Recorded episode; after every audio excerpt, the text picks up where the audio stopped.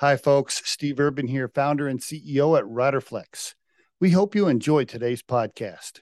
And as a reminder, please subscribe to the Riderflex show for updates on new episodes. And by the way, if you haven't already, check out the book we recently launched, The Riderflex Guide Inspiring and Hiring, available for purchase on Amazon. And now, a quick word from our sponsor. Try the number one marketing platform for small business. Everything you need from design to marketing to CRM. Learn more at marketing360.com. Marketing 360. Fuel your brand. All right, Jeff and Ali Wendt on the Riderflex podcast. How you doing, guys? So good, Awesome. so good. Thanks for having us on. We're really excited to be here. Yeah. Yeah, man. I you know I've had a lot of coaches on, uh, you know, business coaches, uh, self-help coaches, I mean, all kinds of stuff. So uh be interesting to get into it with you guys and see how you're, you know, different or what you specialize in or focus on because I've had a bunch of those on. Maybe you know some of them, I don't know, but we can get into that. So uh um looking forward to discussing. I did see I watched a little YouTube video uh, of you guys earlier this morning when I was on the treadmill and did a little homework, so I got a little feel for your style, I think. Okay. That's great. I'm curious And- of the video that And, is. and we're still on. This is a good deal. Yeah. Like, yeah, you're is still on. Yeah, you're still on. great. yeah. You're in Utah for the listeners. You're in Utah today, Salt Yeah. Lake. Yes, sir. Yes. Suburb Okay. of Salt Lake. Yeah. Well, give me give me the story a little bit personally before we get into business. Um, Ali, you want to, you know, even before your marriage, right? Um, mom, dad, siblings, where you grew up. You want to give me a little history, if you don't mind? Sure. So I'm a Midwest girl. Grew up in Minnesota. Um, Oh, there's the accent. I heard it right Min- there. Minnesota. In the- Did you You say said Minnesota. Yeah. And you said Minnesota. Okay. Sorry, I didn't mean to interrupt. no, you're good. good. The second I say it, like everyone's like, "Oh, there it is, the accent." is. Yeah, you'll pick up on it. Um, but so grew up in Minnesota. Um, my parents went to ministry school actually as I was growing up. So we Okay. Moved to Tulsa, Oklahoma for a few years. Right. Um, then back to Minnesota, over to Wisconsin. Um, but stayed around Minneapolis, St. Paul, like Twin Cities area. For high school, is that where you graduated from that area? Yes, graduated in Wisconsin, Hudson, Wisconsin. Okay. So the beautiful river town right off of the St. Croix uh, River. Okay. Um, and so that's where I grew up. My parents, um, they did kind of two major things. They started church, and so we were really involved as kids, just with the church, helping run things, you know, kids ministry, cafe, all the things. Um, I actually thought I was one of the pastors when I was little we were so involved with everything. Um, and then also family business. So my grandma um, on my dad's side was an alcoholic while he was growing up, and Okay. She went in and out of treatment. Um, finally got sober, I think probably in her 40s, and then Okay. she decided she wanted to give back, and so actually started a halfway home. oh, Um, and then the company grew. She opened up. Uh, Let me interrupt oh. here. It was a halfway home, but it was their it was her dad's actual home. well, yeah, it started. So yeah, that's halfway home in their home. Yeah. When he was a kid, he'd come downstairs. He's like twelve, and there'd be like some people sleeping in the living room. and that really. was the beginning of the halfway house. Yeah, he talks about how he Oh, kept wow. Getting bumped out of his room to make more space for these people. So he eventually ended up living in the attic because like all the other bedrooms in the house were full. Yeah. Where was Grant? Where was Grandpa? Um they so my dad's parents had gotten divorced. Okay. Um Okay. but so this was living with my grandma Virginia. She was a very eccentric type woman and personality. I'm told I take after her more than anyone else, so that Okay. gives you just right. a little bit of context. But um, so she started this this company, um, really giving back and serving people who had been chemically dependent, Okay. helping them get a fresh start. And so that's where the family business started. All right. Um, my grandma passed away pretty pretty young in her 70s, and so my dad took over the business. Um, Okay. While he So- continued to minister as well. Okay. Yep, did Mhm. those alongside of each other for a Okay. few years, and then All right. eventually had to decide which route he was going to go in. So he took over. He went full time into the family business and really Okay.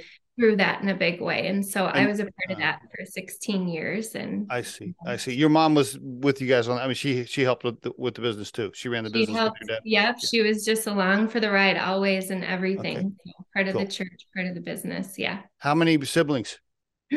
just one sister, older sister. One, one, sister. Okay. Neither of us set out to work at the family business, but we both did.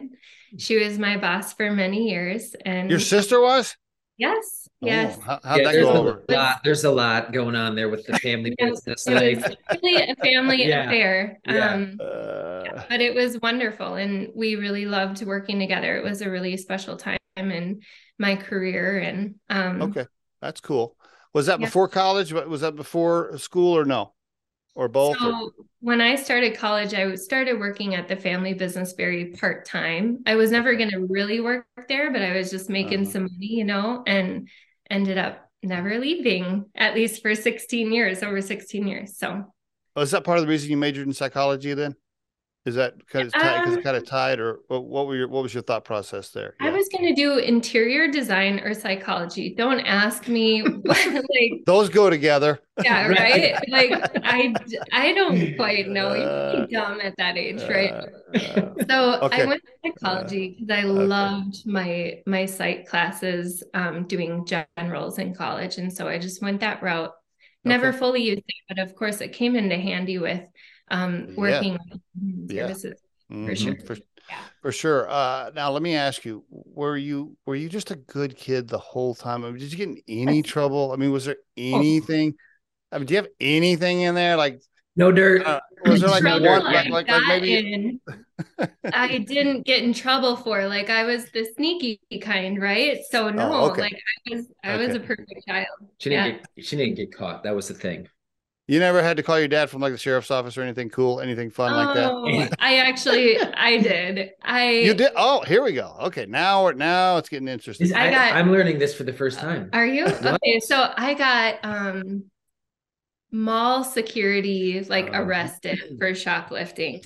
Yeah, and and I had to call my dad from from the little mall jail um and they were asking for my parents' information. And I remember like telling them the wrong phone number because I was like, they're not calling my parents, but somehow they. Like you told them the wrong. I told them purpose? the wrong phone number on purpose. Did your dad come and get you? Did, did your dad come get you? He did. Yeah. They they got a hold of him magically still, even though. Man, wow. Okay, that's pretty cool. You know, it's so interesting. Uh, everybody's got a little something, right? Everybody's got yeah. a little something in there, right? Well, so okay, so that's your big. That's the worst thing you you did when you were you were younger. That you'd call yeah. you. Okay, all right, all right, that's good. Okay, and then and then um, real quick before we get over to Jeff, though, uh, this is not your first marriage. Is that accurate? That is correct. That's correct. It's amazing yeah. how I know these things, isn't it? Isn't that wow. isn't that amazing? You went deep. What? Tell me. So, what happened? Did you get married like, early, or what, what's the story? Yeah, what's the story, Ali? Well, so both, um, both Jeff and I lost our first spouse. So mm-hmm. lost, lost.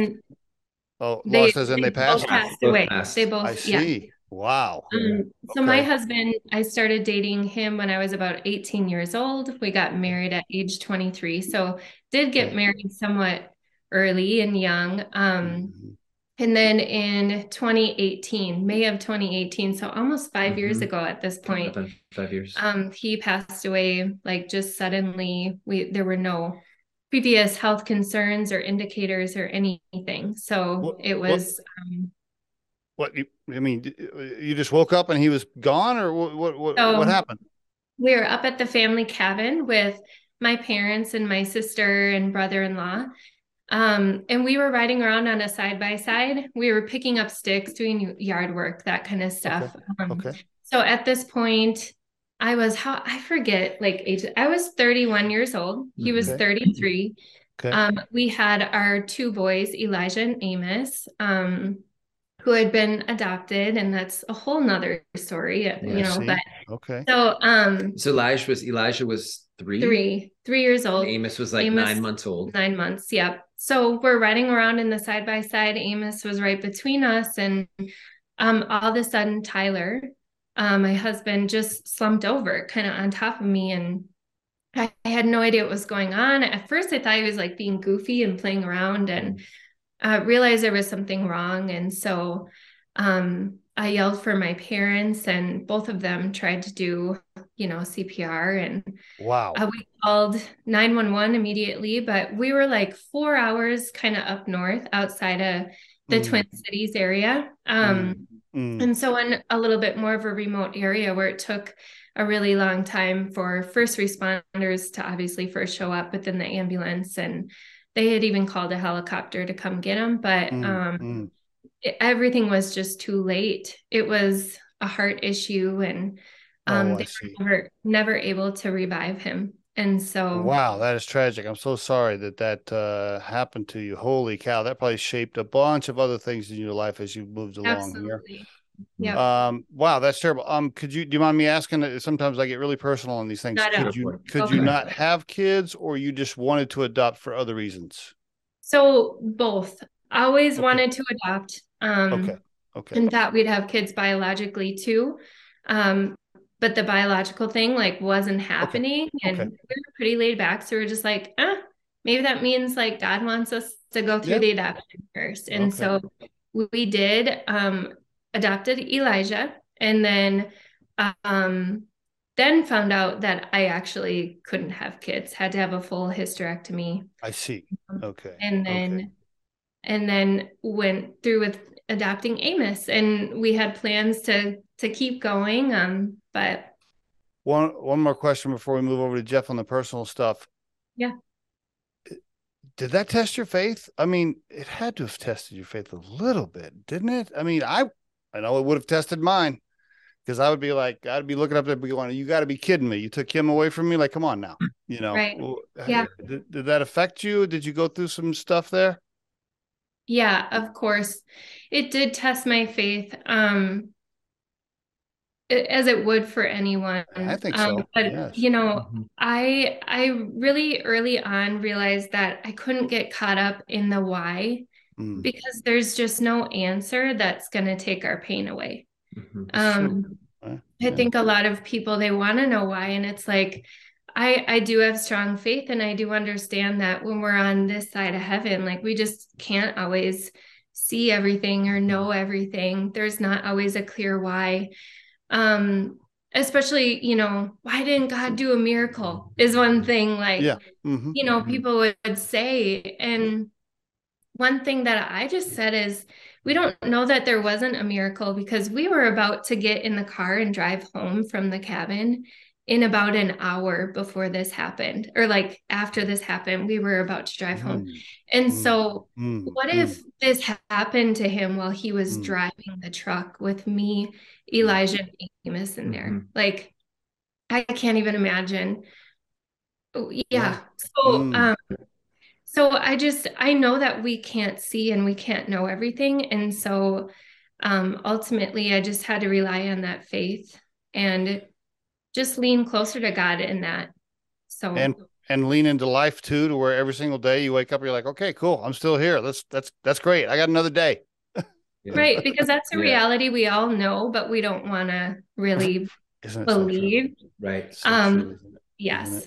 So you realize it in such a real way and you just um, it has shaped the way that we live our life right mm-hmm. now. We don't plan for retirement. We just are like we want to live the life we've yeah. always wanted to live right now yeah that's what's important to us you know, so that's one of the little things I say in my daily prayer in the morning. So, so, I'm not a very first of all, I grew up in Oklahoma. My mom was Assembly of God, so I was in church a lot when I was mm, little, yeah. and she's still very, uh, you know, she tries to resave me every time I go home. So, so sorry, sorry, it's all right. Amazon just delivered, and our dogs just went. It's off, all right. So yeah, yeah. No, no, no. It's good. So my mom's still very, very. You know, my whole family that lives in Oklahoma, just about. You know, it's a, it's a Bible belt, of course. Yeah. And um, so I grew up, you know, uh, in church and and uh, I don't, you know, my faith is not really strong now, uh, like yours, I guess I would say. Compared to yours, it's not, but I do still pray, uh, and I do still believe. Right, I I sin more than I should, but uh, I do still pray. I still do still believe. But one of the things I do say when I'm when I'm doing my little thing in the morning, my little routine is, mm-hmm. I just kind of have this little thing where I'm like, great. I woke up. It's I'm here. It's another day. Thank you. Happy Yeah. to happy to be part of it. Thank, Thanks a lot. Kind of kind of a thing, right? Because you just never know. And and as I get older, I'll be 56 this summer. You know, I start to know more guys that stuff happens to them. Right? They wake up and then they go to the doctor, and then they get di- diagnosed with this or that or whatever. Yeah. Just got one yesterday from a friend of mine. Found out his wife's going to die of, unless she gets a liver transplant. And so Wow. now I'm old enough to where every day I'm just like, cool, I got another day. Great. Yeah. Never know what's going to happen. Yeah. Yeah. So, um, well, thank you so much for sharing that, Ali. Thank you. Yeah. That's, uh, that, that I'm sure that shaped you in a lot of ways. Jeff, um, now we were, I'm, I'm hoping you're going to tell me you were a rebel and you got in all kinds of trouble. You were like in a gang or something. No, none of that. I was a pastor. Does You're that does so that help close. at all? Like I was so not Show me your quite. tattoos. You got any tattoos? No, I'm just playing. Right here. Just that's it right there. You see those? Uh, okay, what does that say? I can't read it. So it's it's Hebrew. You read it from uh, left to right, read it opposite or right to left. And so it's it's Psalm 1834. And it, it says, uh, He trains my hands for battle and strengthens my arm to draw back a bronze bow. So this is uh like David it. saying this. I actually got this tattoo in Jerusalem. Uh, Oh, I was- really? Oh, Yeah, I was there wow. Cool. a group of friends. There's 22 of us total, and um, 20 of the group got tattoos, and the only two that didn't were my 13 and 15 year old sons at the time. And uh, my 13 year old son Noah is like, Dad, please, can I get a tattoo? He's like, I'll be the coolest kid in middle school. And I was like, oh, I'd love to, Uh, but I'd probably be the worst parent in middle school. So anyway, Uh, yeah. Yeah. so, and I got these tattoos. Um, They're I got this tattoo uh, eight months, seven months after my wife passed of cancer. And so I see. like, okay, so yeah. that's how you're. That, okay, so your wife passed. Oh, what breast cancer? Do you mind me asking? yeah, breast cancer. We uh we fought it for three years.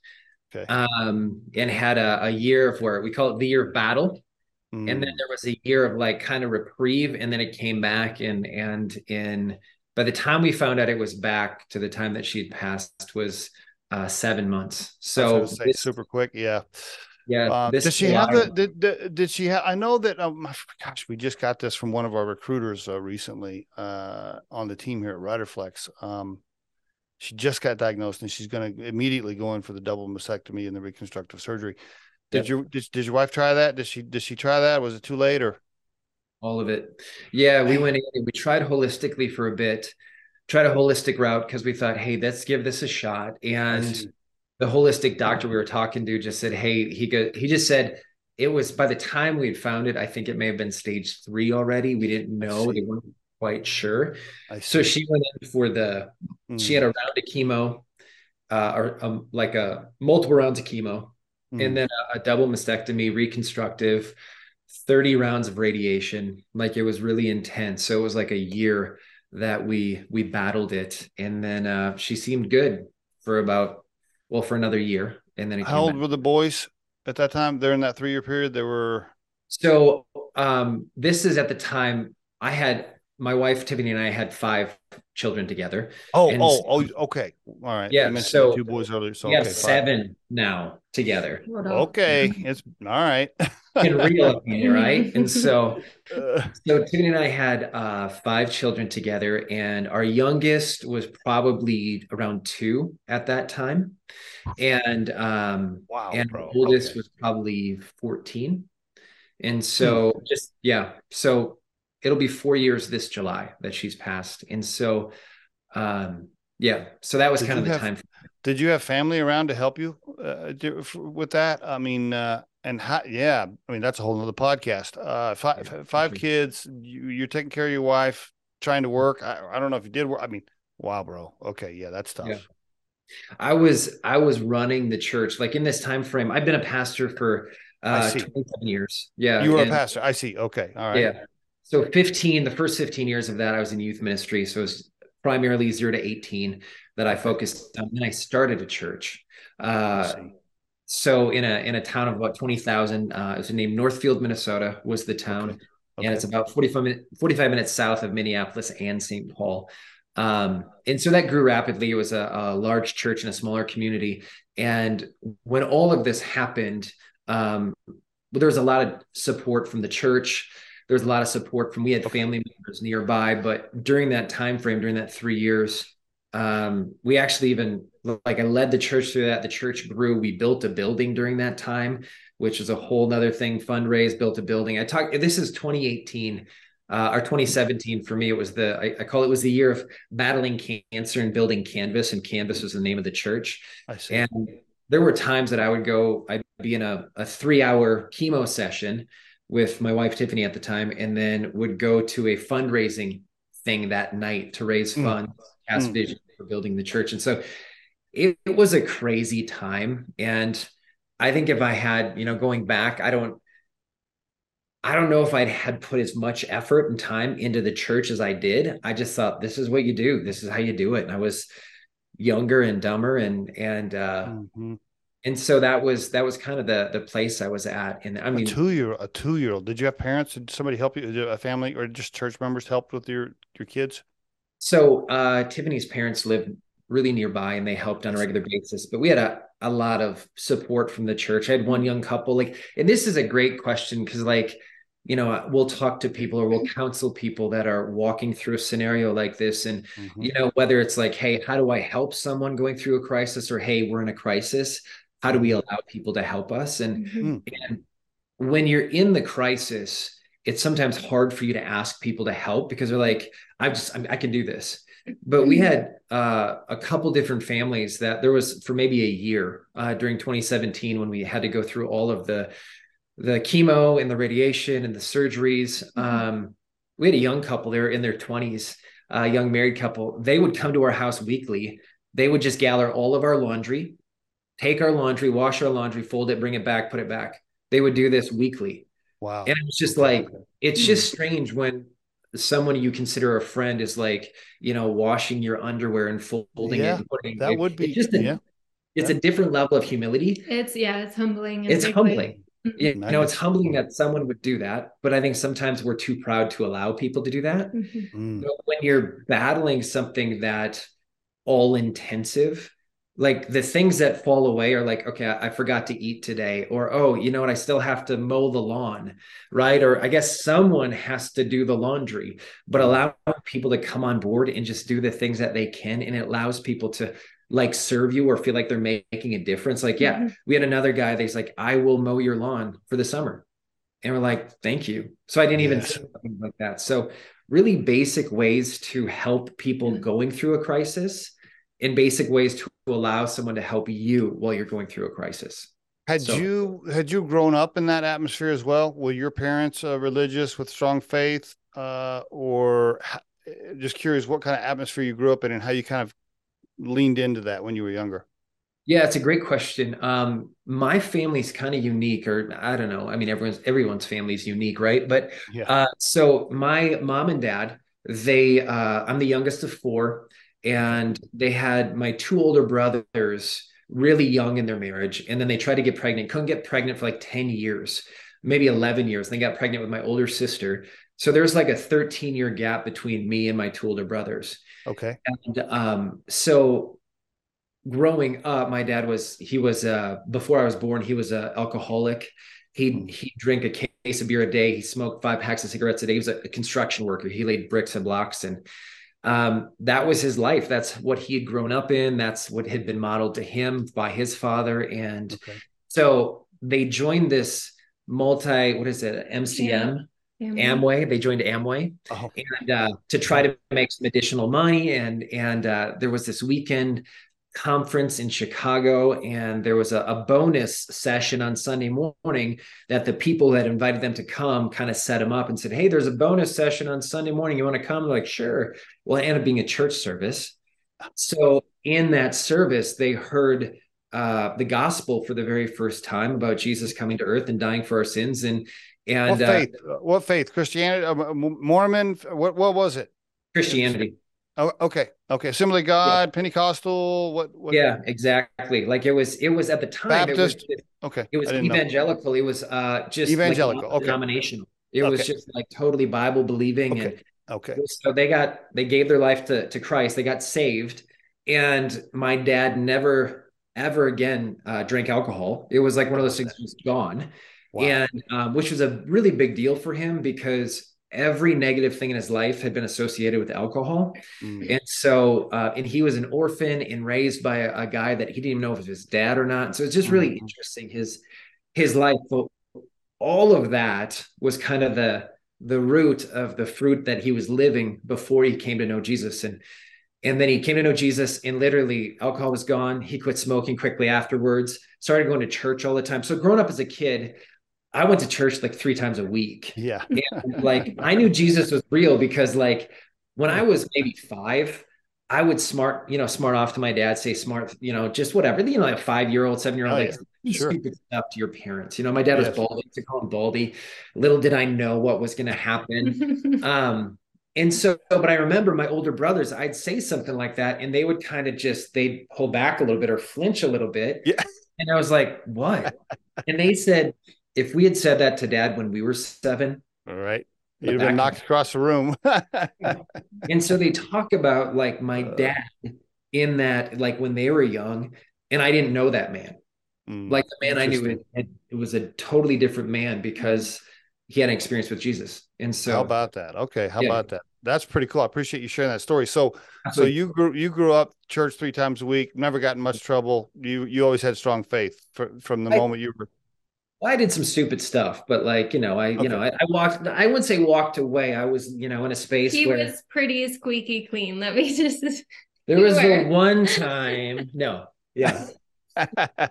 when did you when did you decide you were going going into the ministry yourself? What age did that happen? That's a great question. So I started working when I was 12. Like I was 12 to 17. I, I sold sweet corn on the back of a truck. I worked like 100 hour 100 hour weeks when I was like 12 to 15 in the summer and I loved it.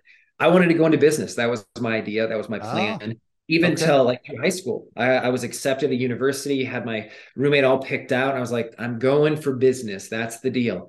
And uh, actually, uh, between my probably my sophomore and senior year of high school, I went on five different missions trips to Mexico, like short term, like seven days. You know, and I'm growing up in in Wisconsin at the time. So like, hey, do you want to go to Acapulco in January? And I was like, yes, I do. Yes, yes, I doing? do. Yes, I do. and so that started. I just remember going on these on these trips, and it was like it was humanitarian like we were like we were building buildings we are building churches we were uh, helping okay. serve however we could and it was hmm. just interesting to me because it totally shifted my whole perspective uh, of life because mm-hmm. you know I, I would see these kids with virtually nothing i saw this one little girl and she had this really vibrant colored dress on and i was like what a beautiful dress and she's living in a mud hut and I'm like, where is she? How's she keeping her dress so clean in a mud hut? I'm 17 thinking this. Mm-hmm. And then she wore the same dress every day. And I realized that's her only outfit. Mm-hmm. And then I flew home to Wisconsin and I'm living, I'm li- literally living in a trailer court. Like I live in a trailer and I'm looking at like my closet and like, man, I have more clothes than I can even think yeah. to, to wear. And I'm like on the lower end of you know maybe the lower end of middle class higher end of poverty in the states and growing up and compared to what they have i'm i'm wealthy beyond mm-hmm. wildest dreams right and it just it messed with me okay it just really did okay. and uh and i had a youth pastor at the time he said hey you should go to school and get a degree to go into ministry and i'm like why do you need a degree for ministry like uh-huh. i'm just going to tell people about jesus and uh, ended up going to a ministry school listening to him and it was a really okay. great so I got a degree uh, in youth ministry and, and which is youth studies and was a youth pastor for 15 years. So I see. Okay. And you and um the name of your church now and where it's located, do you want to mention that or no? For sure. So right now, uh, it's a church that actually the church I led in, in Northfield, Minnesota called Canvas Church. While I was on staff there, we we grew rapidly, and so I, I started uh, another campus or campuses elsewhere, and I also helped friends start churches elsewhere. And so one of my buddies from college said, Hey, I'm going to start a church, or I feel like I'm supposed to start a church in South Jordan, Utah. And I was like, Well, we'll get behind you. We'd love to be a part of that. And so my church in Northfield actually helped launch the church that we're at now, that we're serving. We're just volunteers. Like we actually work in the kids area. um, and Uh, it's called Sego Church, S E G O, uh, okay. after uh, the Sego lily, which is the state flower of Utah. So you didn't, you don't want to be the pastor. You don't have any desire to be pastor. You know, uh, it's interesting. I, I, it's it's a unique space to be in because um, uh, I'm really good at being a pastor. I'm just going to say that. If your wife could edit that part out after we're done, I was good at it, but I always led I led as more of a CEO type and more of a like more of a coach than a shepherd, if that makes sense. Okay. So I always led the church in a very business oriented manner. Well, and it I, is. I mean, it does have to operate that way to a certain extent. I mean, it's great to spread the gospel, but if there's no money, there, there's no church. So, I mean, there's no lights. If 100, percent and that was like, I mean, that's how I led. And a lot of people, um, they don't necessarily expect that from a pastor or love that in a pastor. They okay. want oftentimes okay. someone who's more of a shepherd type personality. Mm. And I'm more of a driver. I'm more of a CEO. I'm more of a visionary. I'm more of a hey, this is where we're going. This is what we're doing. Here we go. And and so I just feel like I can be in a space where I can serve well. Okay. I'm speaking actually yeah. this Sunday. I'll still speak on Sundays occasionally. Okay. Uh, but we're leading in business now. And so um, it's an interesting question you ask. I go back and yeah. forth all the time. Uh, yeah, fair enough. I mean, no, fair enough. I, would probably be the same way. Yeah, I mean, my my type A driven personality that took me to C level executive probably wouldn't wouldn't fall into the shepherd uh, lane. I don't think. I don't. Right. Be... right. Uh, I, mean, I might be the shepherd. I might be the shepherd, but the staff that I would be using would probably be. yeah. Yes, and that was that was sometimes a challenge, where it's like lead and guide kindly or drive. You know. And yeah. I'm a bit of a driver. So okay, fair enough. No, I appreciate you sharing that with me. Yeah, very good. Okay. Um, so you after your your wife passed, mm-hmm. did you and Ali know each other from church? How how did you guys meet, or how did you know each other? That's a great question. So we lived about an hour and a half apart. Um, okay. so we we didn't know each other. We weren't in the same community. Oh, okay. You hadn't um, met each other. Okay. All right. No, we were both on a dating website called Christian Mingle. Yeah, and, I've heard of it. I've heard of it, of course. Yes, yeah.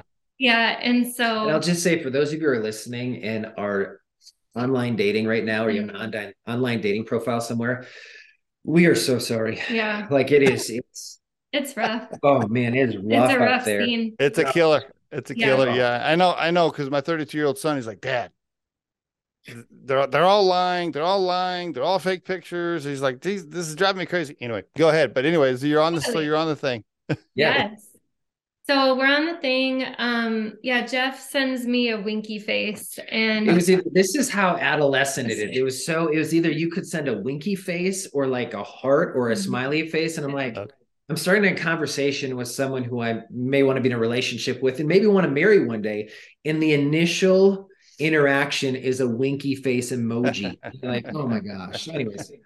oh, that's what he sent me. And um, so I saw his profile and I got I got really excited because like you said, people aren't really who they're claiming to be a lot no, at the no. time. Um no. So I saw that he was a pastor, and so I'm like, well, he's got to have some level of strong faith if he's a pastor, right? right. So. Um, yep. So I thought that was good. And then I saw that he was a widower, and I had not met anyone else who had been through what I had been through. So mm. um, I was, that's pretty much all I saw. I didn't actually pay for Well, those are two big ones. Those are two yeah, big ones yeah. right there. Those are, those are um, huge. Yeah. Yeah, limited information otherwise, so but Ali didn't actually pay for it. There's the the the free one that you can only get so far with. Yeah. and so she didn't pay. I paid for the full one because I was like, all right, let's see what we can do okay, here. So I yeah. got you she was the smart um, one. Yeah. So anyway, I I really overthought what you know what to say or what to ask him, and so I asked him really the dumbest question ever like where it did you go to, yeah where did you go to ministry school um and so then he never responded and i was like i that's because he was already he had already moved on to like eight profiles later yeah. he's, he's scrolling winking yeah. at like seven others so this this part of the story of our story makes me look really, really bad, mm-hmm. but it but it's the truth. It's the so, truth. So, so he didn't respond, and um, I got together with a friend of mine uh, from church, and she was asking me how's dating going, and yeah, and it I sucks. Sorry, you I, don't, know- I don't mean to use that word. That's probably not the kind of language you Totally. use. but yeah. No, it No, it sucks. sucks. It's It- it awful. sucks. Like fine. online dating is horrible. And I said, um, you know, the only guy that I was really excited about never responded to me. And I described him like this. I was like, he was um, a pastor, a widower, and really cute. And she looks at me and she goes, Jeff. And I was like, well, Oh. yeah, that was Whoa. that was his name. And so she pulls up her phone, pulls up Facebook, and she's like, was this him? And I'm like, yes, that was the exact picture of him. wow. And she goes, I know Jeff. I grew up with him. I love him. He's an amazing person. You have to meet him. Holy cow. Okay. That didn't happen by accident. That Crazy, right? uh, yeah. Right. Yeah, okay. And so she's like, Can I can I message him and try to connect you to Like Sure. if nothing comes of it, I think you can be friends, have the shared experience, all the things. So she messaged him. Mhm. He- So on my side of the world, on my side of the World Wide Web, uh, I was so fed up with online dating and these profiles. I was just in some of the people like Yeah. there's a lot of crazies out there. Like your Oh, son, yes, absolutely. Like it's it's kind of nuts. hmm And um, I was just like, I'm done. I'm done with this. Like, so I I just like I literally like unplugged, deleted, erased all of them. And Okay. so um, but in the mean, and part of the thought was like I just had this sense that whomever the next Mrs. Wendt is, and her last name is Wendt, uh, that God knew who she was, A, and B, that like just through my network, like someone out there has to know like some, you know, hmm some attractive female that's like, hey, she'd be great for Jeff. And so, um, and that was that was my thought process. So literally, I unplugged it, deleted it, all the things, never responded. Um, and so then then our mutual friend reaches out to me and says, Hey, are you interested in dating? And uh, you know, and I was like, Well, sure, but I am, but more yeah. context you know she's like well i have a really great friend named Ali who uh she's actually a, a widow um she's an incredible woman she'd be amazing for you to meet talk to you know uh, even about what you guys shared experience and oh and by the way you actually met her initially on christian mingle and i was like okay. Did you like, remember? Did you remember? No, probably. i probably. did remember Oh, you i did, did. remember Okay. okay. I all right. said, "Oh, I remember. You know, I, I remember Ali, and she sent me a picture, and I was like, I totally remember Ali." And so she gave me her phone number. And um, do I go into the rest of the story? well, we won't take too much longer. Yes. But then, you know, he just he didn't call for a while longer. Now, before before that though, Ali, uh, when did you find out he had five kids? Because that that that that that is, I don't want to say a red flag, but it's a it's a it's a it makes it more challenging. Hundred percent. Like that's I yeah. I found that out when I talked to my friend because she filled me in since I didn't so see she told whole you. I was- She filled All me in on the All whole right. I was getting ready to give her a hard time if she didn't tell you until you actually got together with with Jeff, Yeah. and then I'd be like, oh, "Come Little on now." there, huh? right. So Uh, I all right. did What? know what I was getting into, Okay. even though I truly didn't. But yeah, Yeah. All right. Yes. When she said when she said five kids, were you like, hmm, let me let me just pause for a second. um, I was, I was to some degree, but another part of our story that, you know, is just God working in our story is, yeah.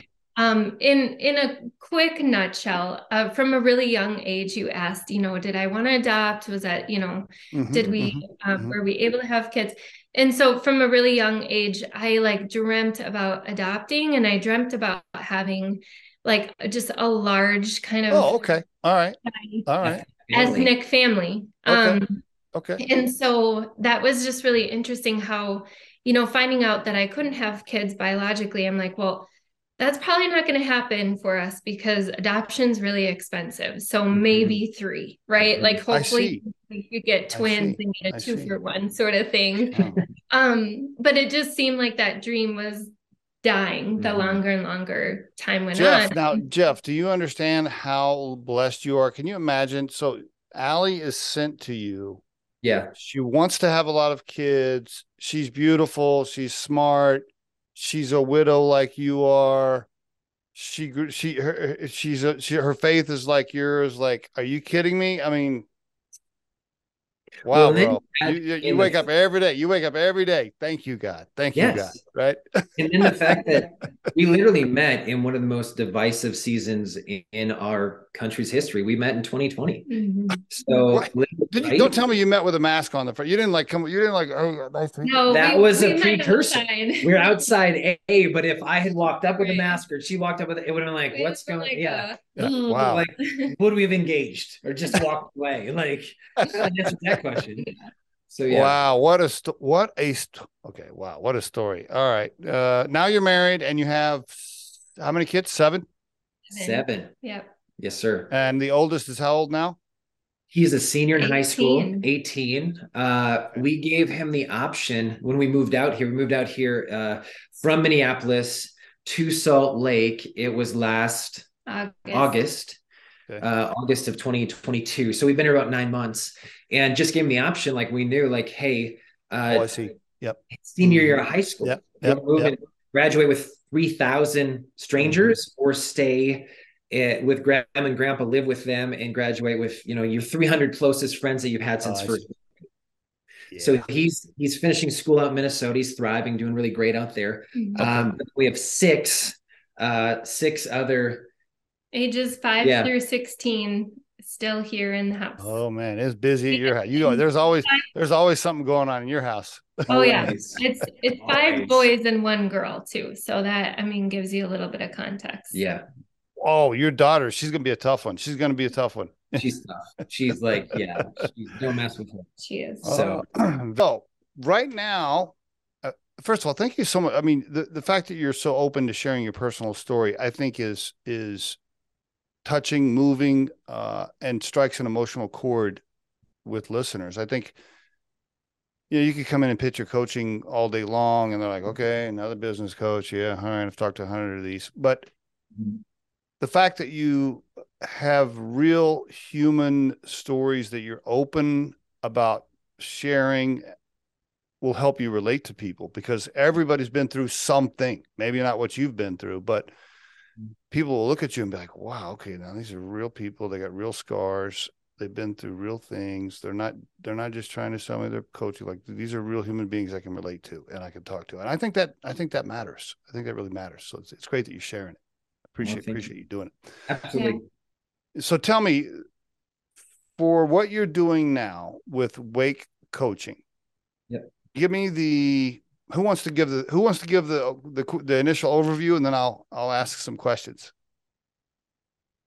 You do it? Um, I'll do it. So basically, okay. uh, what we do, we do business coaching, and it's based upon uh, an EOS model, which is Entrepreneurial Operating System, mm-hmm. which is outlined in the book called Traction by a guy named Gino Wickman. Yes. Now, Gino wrote it like 20 years ago, and basically, it just helps business owners, entrepreneurs uh, get all they've wanted out of their business, uh, mm-hmm. as well as like feel like they own their business rather than their business owning them. Mm-hmm. And it's just it's super practical. I know mm-hmm. sometimes everyone's kind of looking for the silver bullet or the magic pill, and I think the silver bullet is just hard freaking work. Uh, yeah, it starts but, there. yeah, but working the right way, right? Like working smarter rather than harder. And mm-hmm. uh, the tools in EOS really allow you to work smarter. Mm-hmm. Um, now, our stories with EOS, uh, Ali did it in the family. Her family business did this. Uh, I see. Her dad owned the business for 25 years, and Ali was a part of it for 16 years, and then maybe uh, what was it like the nine year mark or eight year mark? You guys decided to implement EOS, and and oh, that's where the tie-in is. I see. Okay, all yeah. right.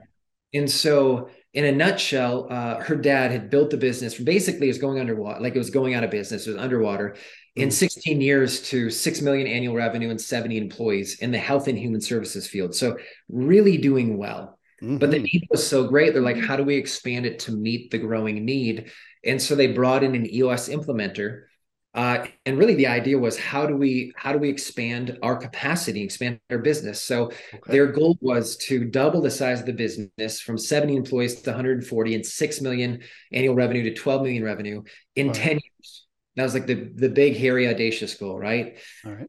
and uh, they implemented eos and actually met that or reached that goal in four years and then they that? actually tripled it uh, to an evaluation of 18 million and 180 employees in uh, seven years.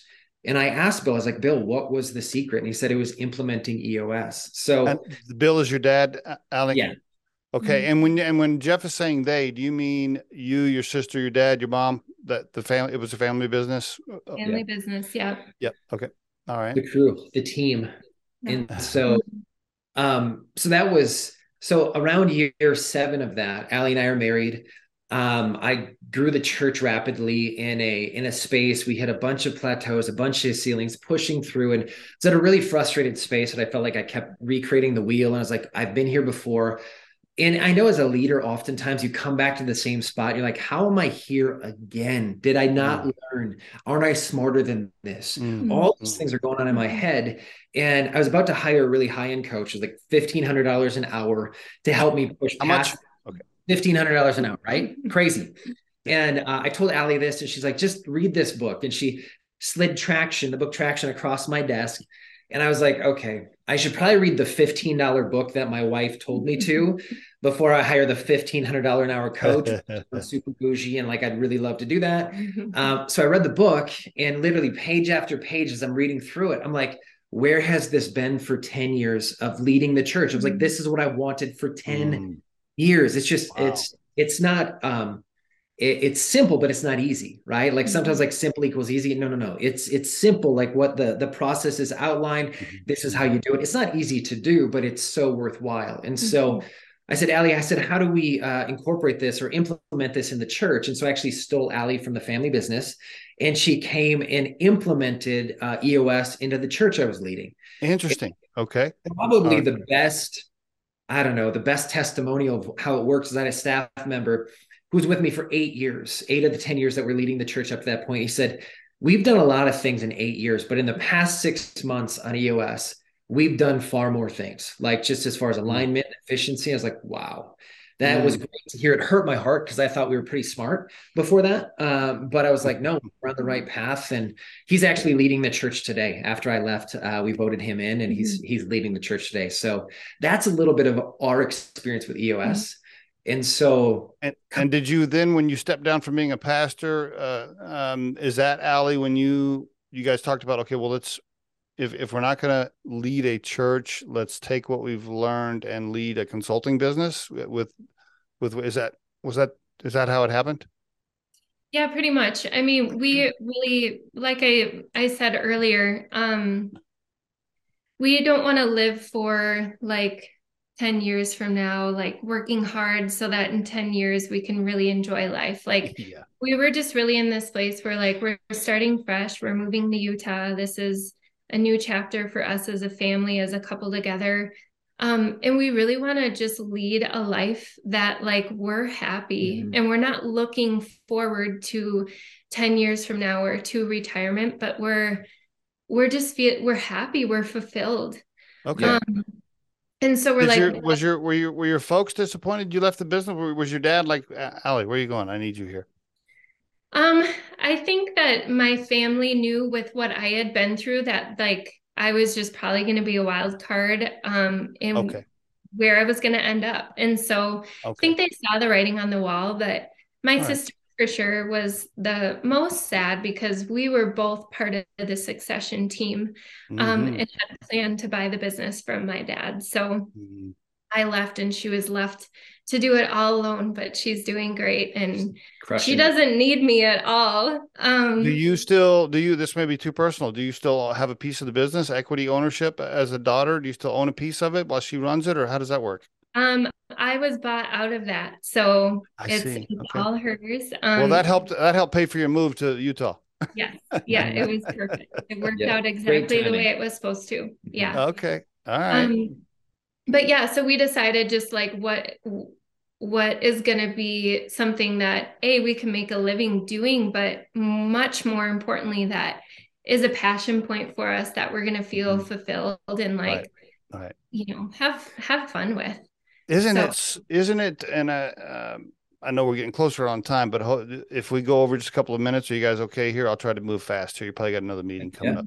Yeah. Um, I'm so happy to hear you say, like, look, we're going to enjoy life in the moment, and we're going to do something that we feel passionate about.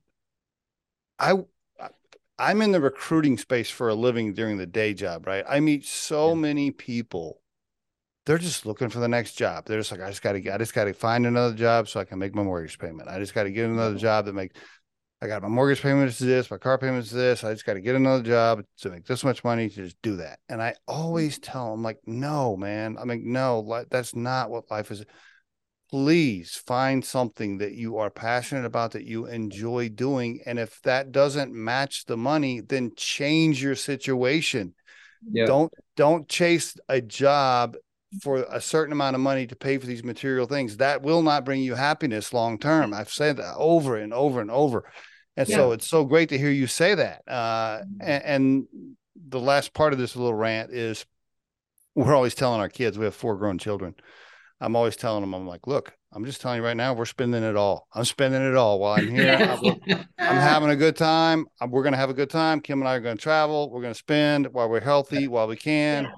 You know, yeah. if we have a few things left, you guys can split it up when we're gone. But I'm not saving a couple of million to be okay. 80 and not have experienced life. I ain't doing that. I've told yeah. them many times. Yeah.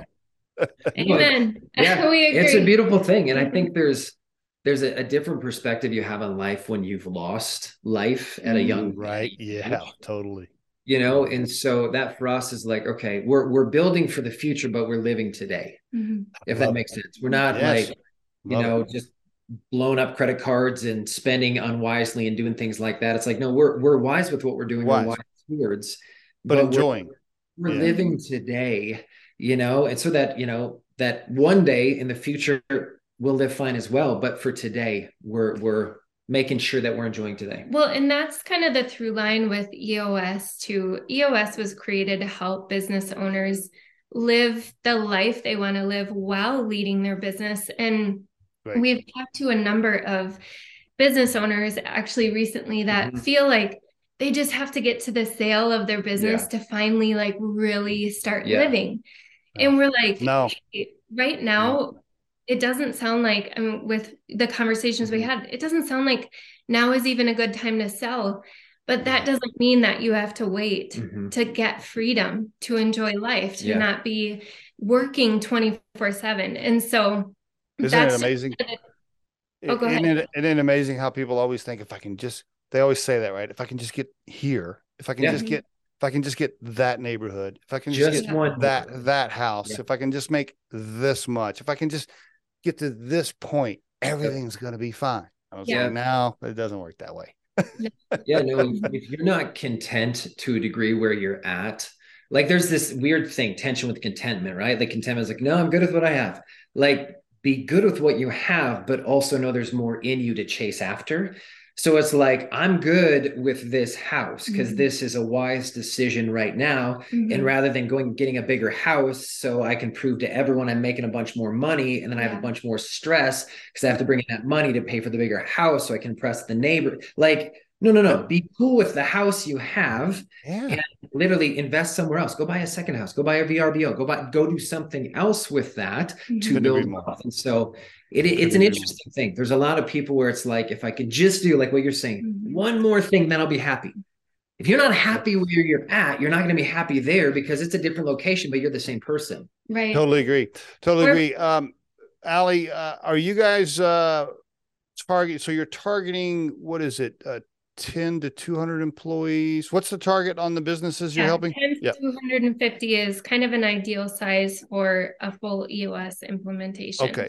And are yeah. you is Wake Consulting having to pay EOS a fee to coach and implement their system? How, what's your business model?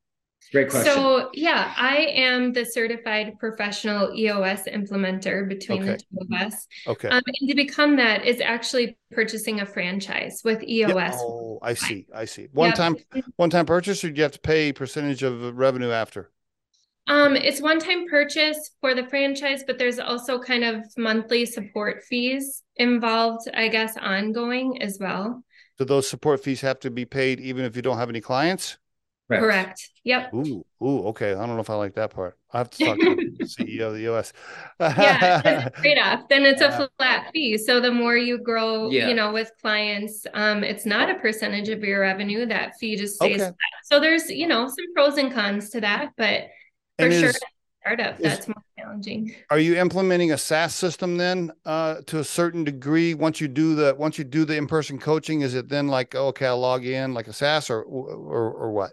No, so there's some really great partners with EOS that have created software that will help, you know, help you do everything. Um, but EOS itself is not software in any way. It's Okay. really just um, daily, very practical disciplines Okay, is a good way to think of it Mhm. um, for your business to run on and your leadership team to run on. if if if a company hires you guys, Wake Consulting, are they paying Wake Consulting, and then once you get paid, you're paying you you.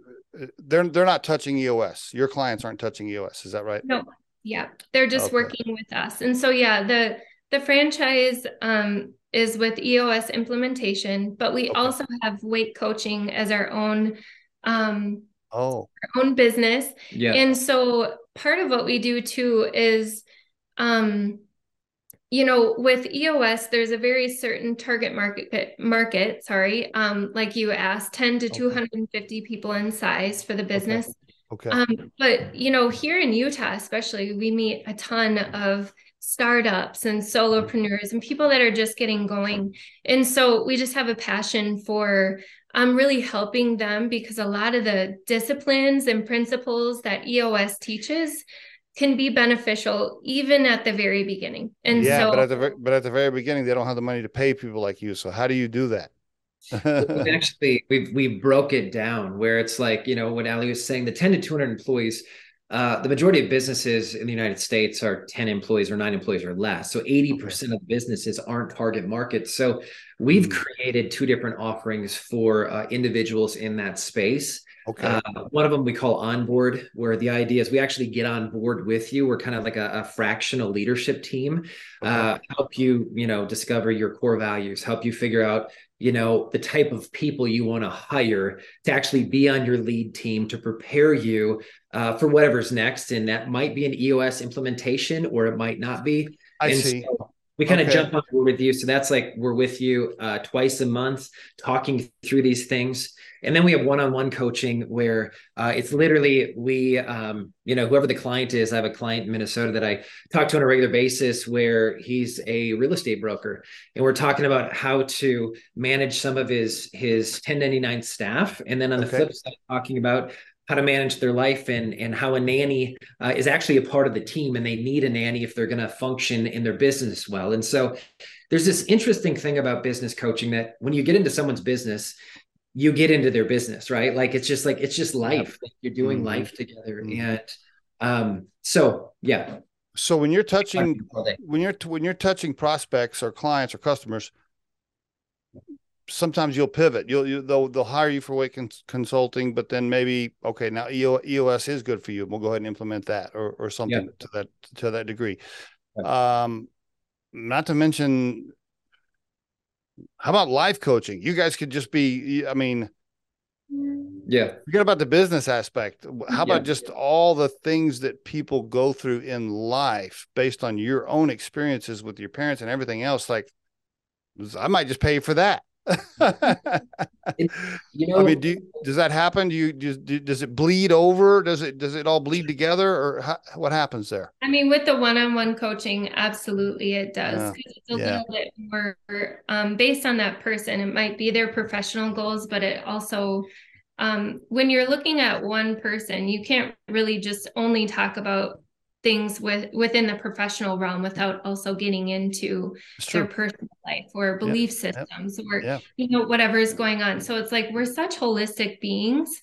Um, you can't really address one without the other, and so Okay. um, especially with that one-on-one coaching we go kind of everywhere Mhm. what what percentage of your revenue do you see being Wake Consulting versus EOS implementation? How do you how do you see it going? Well, the disparity between the two, the EOS implementation is much more expensive. Okay. Um, that's just a, a, a spendier price tag Mhm. because you are in that that space where you can afford it to a degree. Where Okay. what we're running into with the well weight and i mean you're working with an entire leadership team and Yeah. you're Yeah. impacting Yeah. an entire Yeah. organization over two years so it's just it's a very robust um very It's a two year it's a two year contract to, to do that. If I if I wanted EOS implemented here at Riderflex, it's two years. Yep. Um, and it's not a contract, but yes, on average, it takes about two years to to run through the full process. It's not a contract. I want to dig deeper there. Do I have to pay you month to month, or do I have to pay you all at one year up front? What what? How does that work? Because you know, all business owners like me, that's the first question. How much is it? How much is this, and how long is the contract?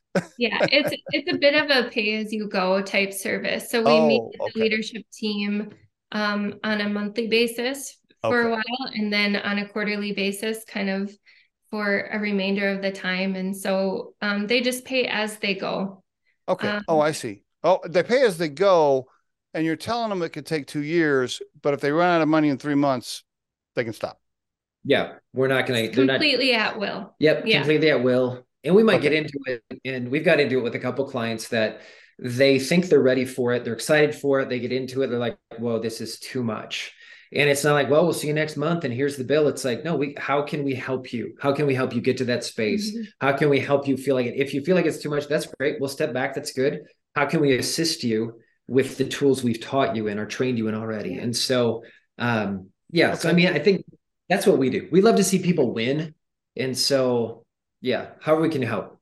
Every business that i've ever seen whether I've run it myself and I ran a couple of $40 million companies before I started Riderflex and I've been involved yep. with so many different things as an advisor or whatever. Every business is messy to a certain degree. Correct.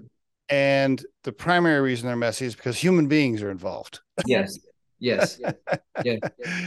And uh, so my point is I, everybody's a target for you as long as they can afford it. Every business needs some help if mm-hmm. the founders and the owners will just admit that they mm-hmm. need help. You know, sometimes you get these, especially the older ones, you know, where like, I've been doing this for 10 years and this is way we've always done it. And okay, Johnny, I know, but it's not working. So open your, mm-hmm. open your mind. That's the key is yeah. admitting it. Mm-hmm. They all need, they all need, they all need help. And usually it comes down to the human element, which you guys seem to be excellent at. It, it I mean, okay, let's just assume they have a decent product that people want to buy or service, right? Let, let's just yeah. make the assumption that they got they got they got a they got a mug that people like or they got a service that people want.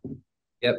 From there, it, it usually is just a human, messy communication alignment thing uh, of some kind. And you strike me as the type of people that are patient enough patient enough and and the way you present and the way you carry yourself is very calming. So for for a wound up type a you know ceo you guys are like i can just feel you kind of like okay yeah. it's all right it's all right yeah. johnny and you're just putting your arms around them and you're it's going to be calm down. We're going to talk yeah. about this. I can feel it on you. I can feel it yeah. on you. That's, that's awesome. and, and, and, i don't and i'm and i'm really impressed you know the, wrapping up here. There are so many people that have been through things like you that are just bitter, right? They're bitter, mm-hmm. they're pissed off, they hate the world. Now they're a full blown addict, whatever.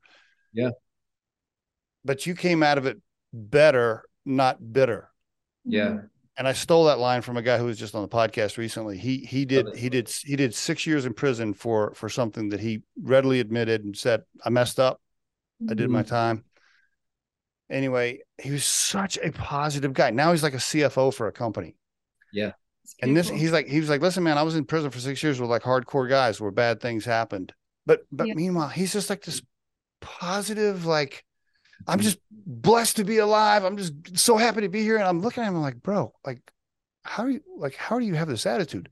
You guys are kind of the same way a little bit. Like, how do you have this attitude? And he said that. He gave me that line. He's like, two kind of people that come out of prison bitter or better? he goes, yeah. and I told myself I was going to come out better.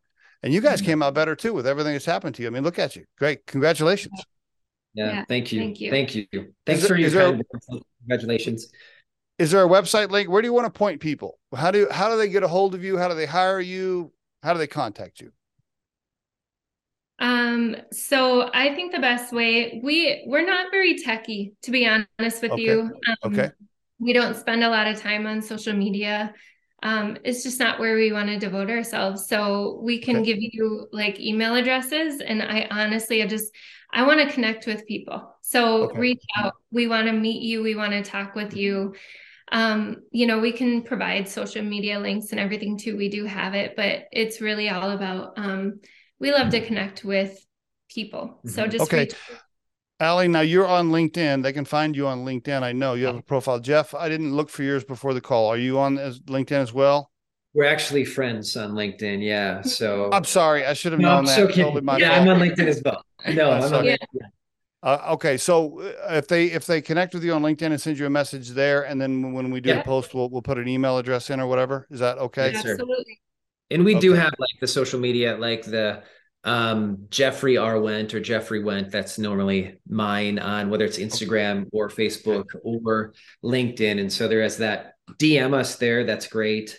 Uh, I can't like we'll we'll we'll be immediate on it because we're like Ali said, email is wonderful. It's a way to contact us, but it's not the best way to really like engage with us or find yeah. Understood. more. Yeah. Understood. Okay. Well, thank you very much for sharing your story on the Riderflex podcast. I really appreciate it. Thank you so much for the opportunity too. It's honestly our honor to be able to share it and um, just speak into life. So yeah, we appreciate Steve, it. Thank you.